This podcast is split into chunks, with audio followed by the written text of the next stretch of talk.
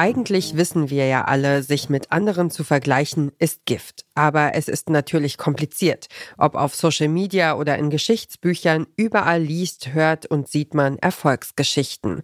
Wir haben heute einen Podcast für euch, der für die andere Seite Partei ergreift, für die Gescheiterten. Weißt du, was mich wirklich, wirklich sauer macht? Boah, Christian, viele Dinge. Keine Ahnung, wenn jemand Döner in der U-Bahn isst, äh, mhm. die Ampel, mhm. Walfang, mhm. Klimawandel, mhm. Alles, was alles. Ist es?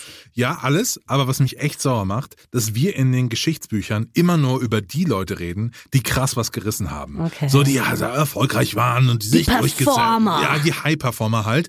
So, wo sind denn so Leute wie ich, ja? Äh, Leute, die halbgare Ideen haben und dann einfach andauernd scheitern. Fuck, darüber müsste man mal einen Podcast machen.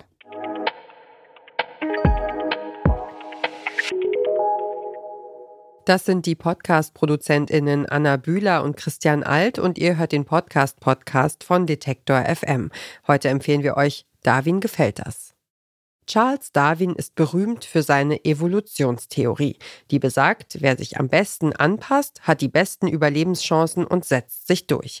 Aber was ist mit den ganzen Epic Fails der Geschichte, die sich nicht durchgesetzt haben?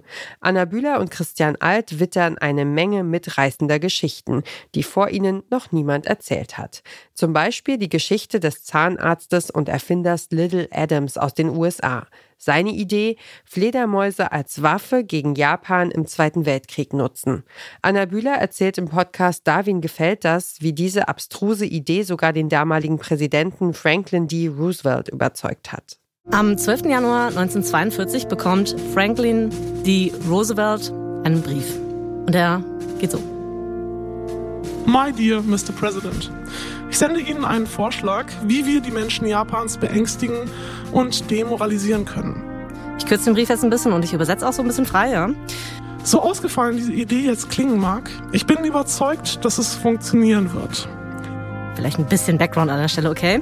Also, es ist äh, neunzehnhundertzweiundvierzig, Januar, die U S A sind gerade frisch.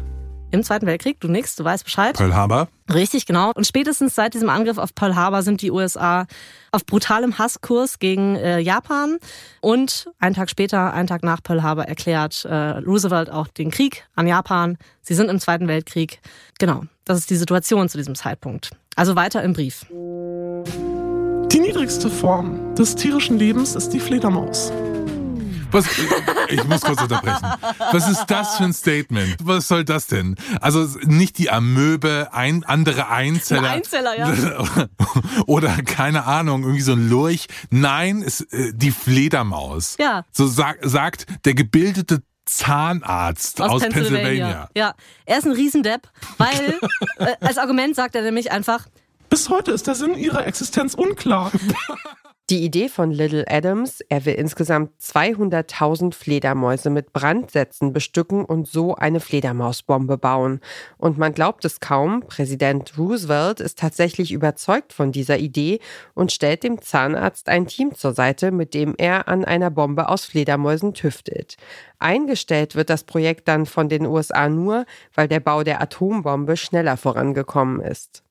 Die Geschichten, die Anna Bühler und Christian Alt erzählen, sind meistens sehr komisch, teilweise auch makaber und könnten sich obendrein gut als unnützes Wissen für die nächste Party eignen.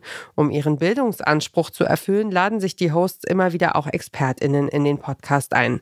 Zum Beispiel in der Folge über Edward Bernays, den Erfinder von Werbekampagnen. Da hilft ein Historiker, das Leben von Bernays besser nachzuvollziehen. Jan Logemann, der wird mir heute ein bisschen helfen, die Geschichte von Eddie Bernays einzuordnen.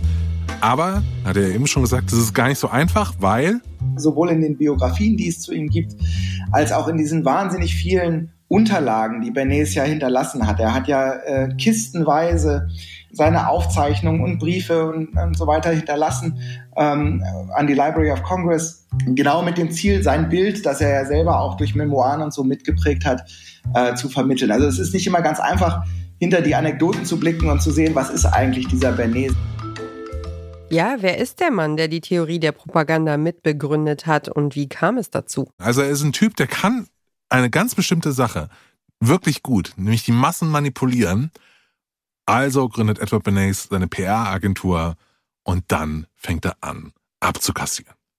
Und an dieser Stelle machen wir jetzt einen Sprung. Okay. Wir springen jetzt zehn Jahre nach vorne. Wir sind jetzt im Jahr neunzehnhundertneunundzwanzig und in diesen zehn Jahren verändern sich die U S A einfach komplett. neunzehnhundertsiebzehn war die Welt noch so, du, du hast nicht einfach einen neuen Schuh gekauft. So, du hast Dinge nur dann gekauft, wenn du sie gebraucht hast. Und dann äh, produzieren die U S A halt so viel und die ganzen Firmen merken, scheiße, wir produzieren so viel. Wir können das alles nicht verkaufen, weil die Leute, brauchen's die brauchen es einfach nicht. Das hält alles. Deswegen so kommt, genau, deswegen kommt dann die Konsumgesellschaft. Und Edward Bernays ist da Vorreiter. Der ist einer der ersten Typen, die uns sagen, kauft doch einfach was. Warum Edward Bernays nicht nur als Vater der P R gilt, sondern auch viele Menschenleben auf dem Gewissen hat, erfahrt ihr bei Darwin gefällt das. Der Podcast bietet nicht nur außergewöhnliche Funfacts für euren nächsten Smalltalk, sondern auch historisches Hintergrundwissen, das es nicht in die Geschichtsbücher geschafft hat. Die Hosts Anna Bühler und Christian Alt nehmen euch mit auf eine Reise quer durch die Menschheitsgeschichte. Jede Podcast-Folge ist ein Stopp bei einem anderen Epic Fail. Der Spannungstwist, die Hosts arbeiten mit getrennten Redaktionsteams, um sich gegenseitig mit den Fails zu überraschen. Seit einem Jahr gibt es den Podcast. Jeden Sonntag erscheint eine neue Folge. Darwin gefällt das ist eine Produktion von der Podcast-Firma Kugel und Niere, die Christian Alt und Anna Bühler zweitausendachtzehn mitgegründet haben. Und wer diesen Podcast hört, weiß, dass früher nicht alles besser war. Das war unsere heutige Podcast-Empfehlung. Um keine Folge zu verpassen, folgt dem Podcast-Podcast von Detektor F M auf Lekton, Overcast, TuneIn, Radio Player oder Downcast. Wenn ihr eine Podcast-Empfehlung habt, die ihr mit der Welt teilen wollt, dann schreibt uns eine Mail an podcastpodcast at detektor punkt f m. Dieser Tipp kam von Jana Laborenz, Redaktion Caroline Breitschädel, Joanna Voss und Doreen Rothmann. Produziert hat die Folge Tim Schmutzler und ich bin Ina Lebedjev. Morgen empfehlen wir euch Lakonisch elegant von Deutschlandfunk Kultur. Wir hören uns.